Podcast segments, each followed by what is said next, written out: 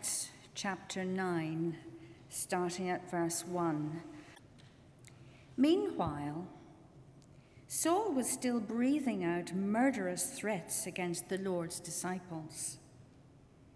He went to the high priest and asked him for letters to the synagogues in Damascus, so that if he found any there who belonged to the way, whether men or women, he might take them as prisoners to Jerusalem. As he neared Damascus on his journey, suddenly a light from heaven flashed around him. He fell to the ground and heard a voice say to him, Saul, Saul, why do you persecute me? Who are you, Lord? Saul asked. I am Jesus, whom you are persecuting, he replied. Now get up and go into the city, and you will be told what to do there. The men traveling with Saul stood there speechless. They heard the sound, but did not see anyone. Saul got up from the ground, but when he opened his eyes, he could see nothing. So they led him by the hand into Damascus. For three days he was blind and did not eat or drink anything. Well, that story of the conversion of St. Paul is one of the more dramatic stories in the New Testament. But actually, I want to look this morning at one of the forgotten heroes of the Christian church. In that story, the focus is always on Paul. Perhaps the most dramatic and well known conversion story in Damascus. To have a Damascus Road experience become a byword for some life changing, some life turning event.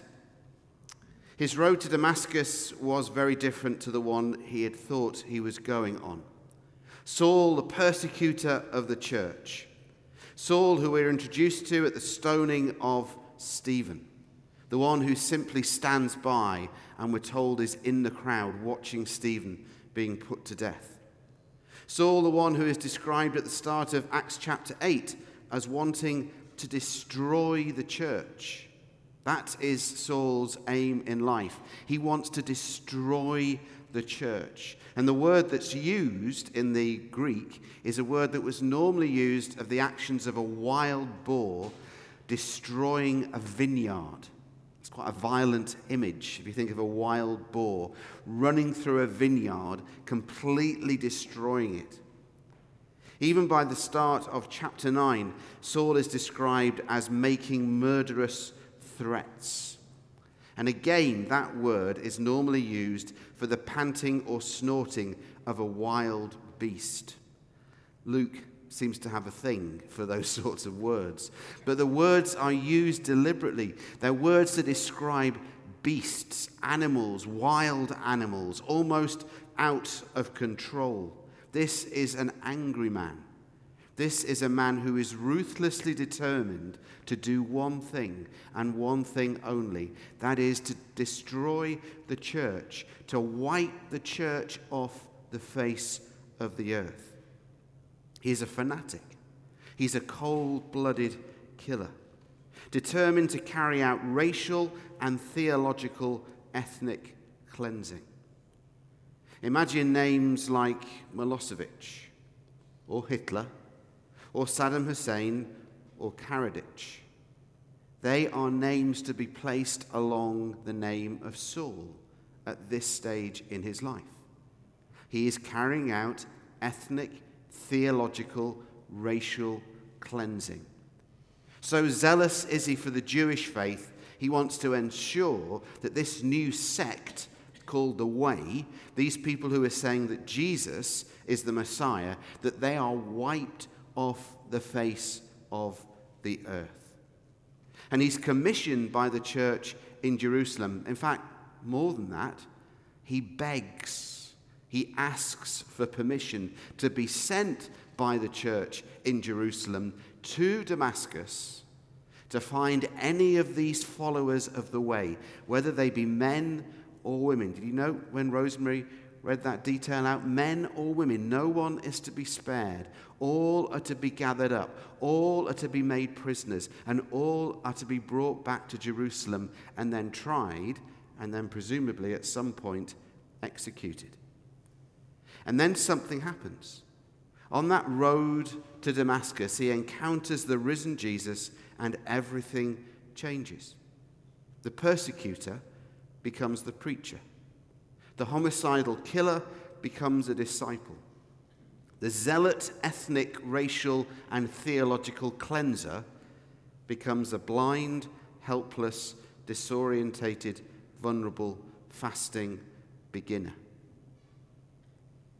His Saints' Day is on January the 25th. That's when the church around the world remembers St. Paul.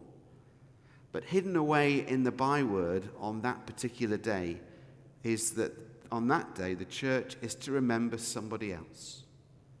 The church is to remember one of the forgotten heroes of the Christian church, a hero who doesn't even get his own Saints' Day whose own Saints' Day is associated with the big personality of Paul.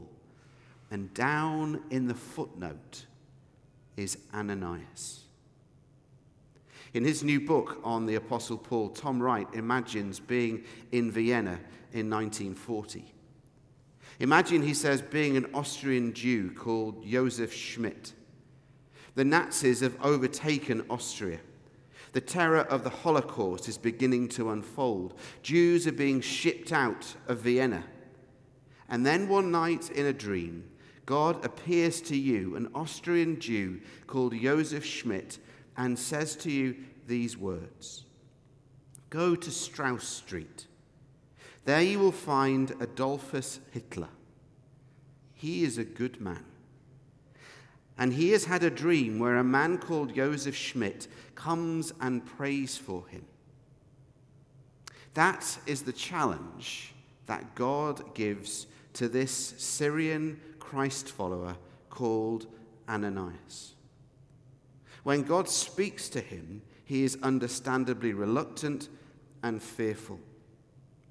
In Damascus, we're told, there was a disciple named Ananias. The Lord called to him in a vision, Ananias. Yes, Lord, he answered. The Lord told him, Go to the house of Judas on Straight Street and ask for a man from Tarsus named Saul, for he is praying. In a vision, he has seen a man named Ananias come and place his hands on him to rescue his sight. Lord, Ananias answered. I have heard many reports about this man and all the harm he has done to your holy people in Jerusalem, and he has come here with authority from the chief priests to arrest all who call on your name. Ananias understandably begins to bargain with God. Ananias understandably starts to point out that he knows better than God. Ananias, fairly understandably, begins to explain to God what God doesn't know.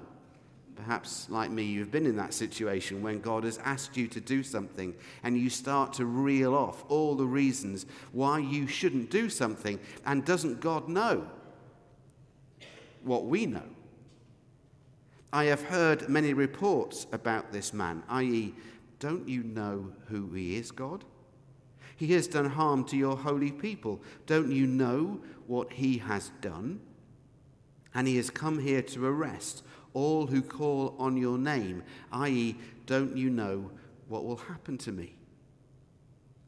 The analogy that I'm using at the 11 o'clock service for the all age service is the time when I was on an Abernethy Trust Family Week holiday about 10, 12 years ago, and somehow, by some dint of a mistake in the administration, probably my wife signed me up for it, I was put down to go abseiling.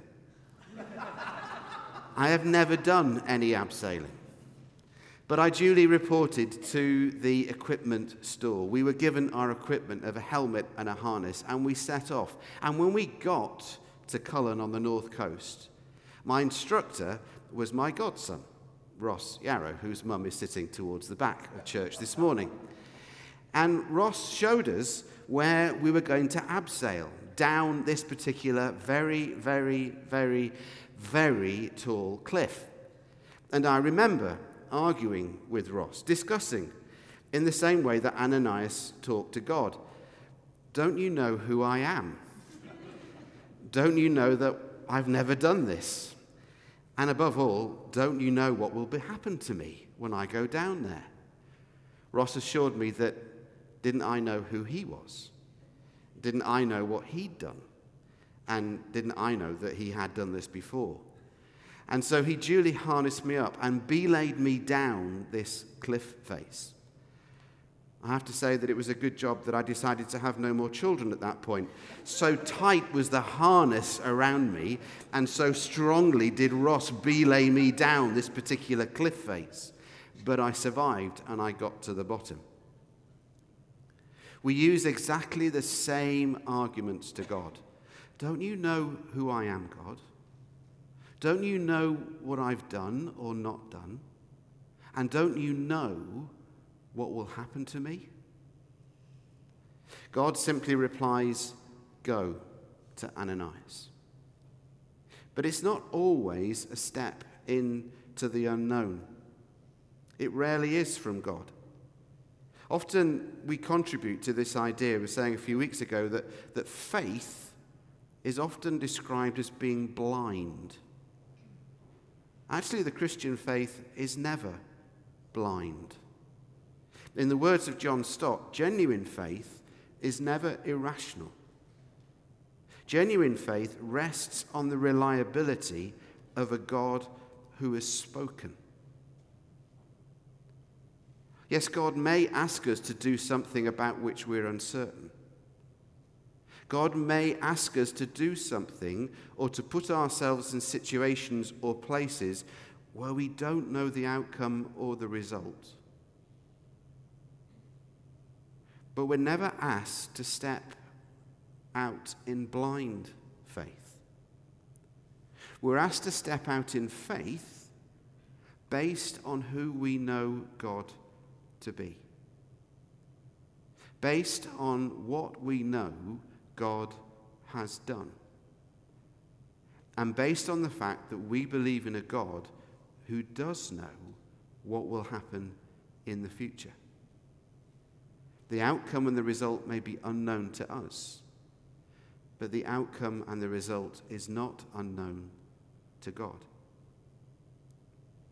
God reassures Ananias and gives Ananias some clues. Go to the house of Judas on Straight Street. God uses instructions that are specific and informed. He uses things that Ananias is familiar with. He doesn't just simply say to Ananias, Go into Damascus and find Saul. Some people think that the Christian faith is, is a bit like a game of Cluedo.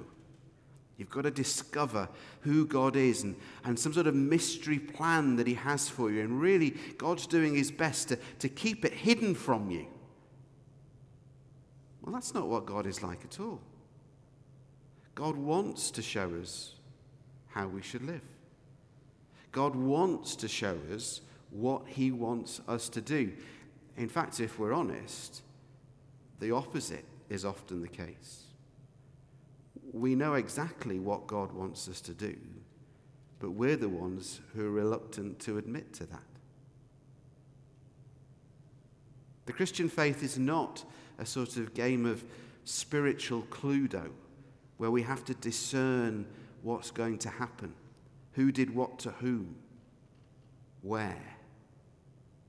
But God's will is often plain and clear and revealed based on who God is, what we know God has already done. Go, God says to Ananias. Go to the house of Judas on Straight Street. Straight Street apparently is still there in Damascus. It's the main east west road in Damascus. It's the old Roman road. Now it's called Bab Sharqi, the ancient Roman road in the old city. It's the equivalent of God saying to Ananias, Go onto the royal mile. And maybe because he knows that Ananias is a local, he doesn't say the royal mile. He says, Go onto the high street. The tourist's name is the royal mile, but the locals know it as the high street. That's the equivalent of what God is saying to Ananias Go to the house of Judas on Straight Street, and there ask for a man called Saul who is praying. Saul, again, isn't just to go door to door, knocking on every single door, saying, Is there somebody in here who's blind? God tells him, Go to this particular house, ask for this particular person, and ask for this particular person who is doing this. God's guidance and instructions are quite specific, it's personal. He uses a name and tells Ananias what to look for. Go to the house of Judas on Straight Street, ask for a man called Saul who is praying. He's aware, God is aware of how big an ask he is making of Ananias. And then he tells him in a vision Saul has seen a man called Ananias come and place his hands on him to restore his sight. There'll be confirmation, Ananias. It won't come as a surprise to him, even though this is coming as a surprise to you. So Ananias goes. And a bit like the shepherds going to the stable in Bethlehem, you see there's a pattern to the way that God guides people. Ananias finds it exactly as it has been described. You will find a baby wrapped in swaddling clothes, lying in a manger. The clues are all there. And the first words that Ananias speaks to Saul are very telling. Brother Saul, the assassin has become family. So, what can we learn from this small incident? From this obedience in the life of this forgotten hero in the Christian church, Ananias of Damascus? Well, the first thing is that God does call unlikely people. Ananias was no super spiritual hero at this point. He was a very ordinary very unknown, and for most people still unknown, Christ follower. Yet God called him to be used in the healing and discipling of the apostle to the Gentiles, one of the founders of the early church. A bit like Albert McMakin, a person that most of us have never heard of. But Albert McMakin was the man who took the teenage Billy Graham to the crusade meeting where Billy Graham was converted. Everybody around the world has heard of Billy Graham. No one has heard of Albert McMakin.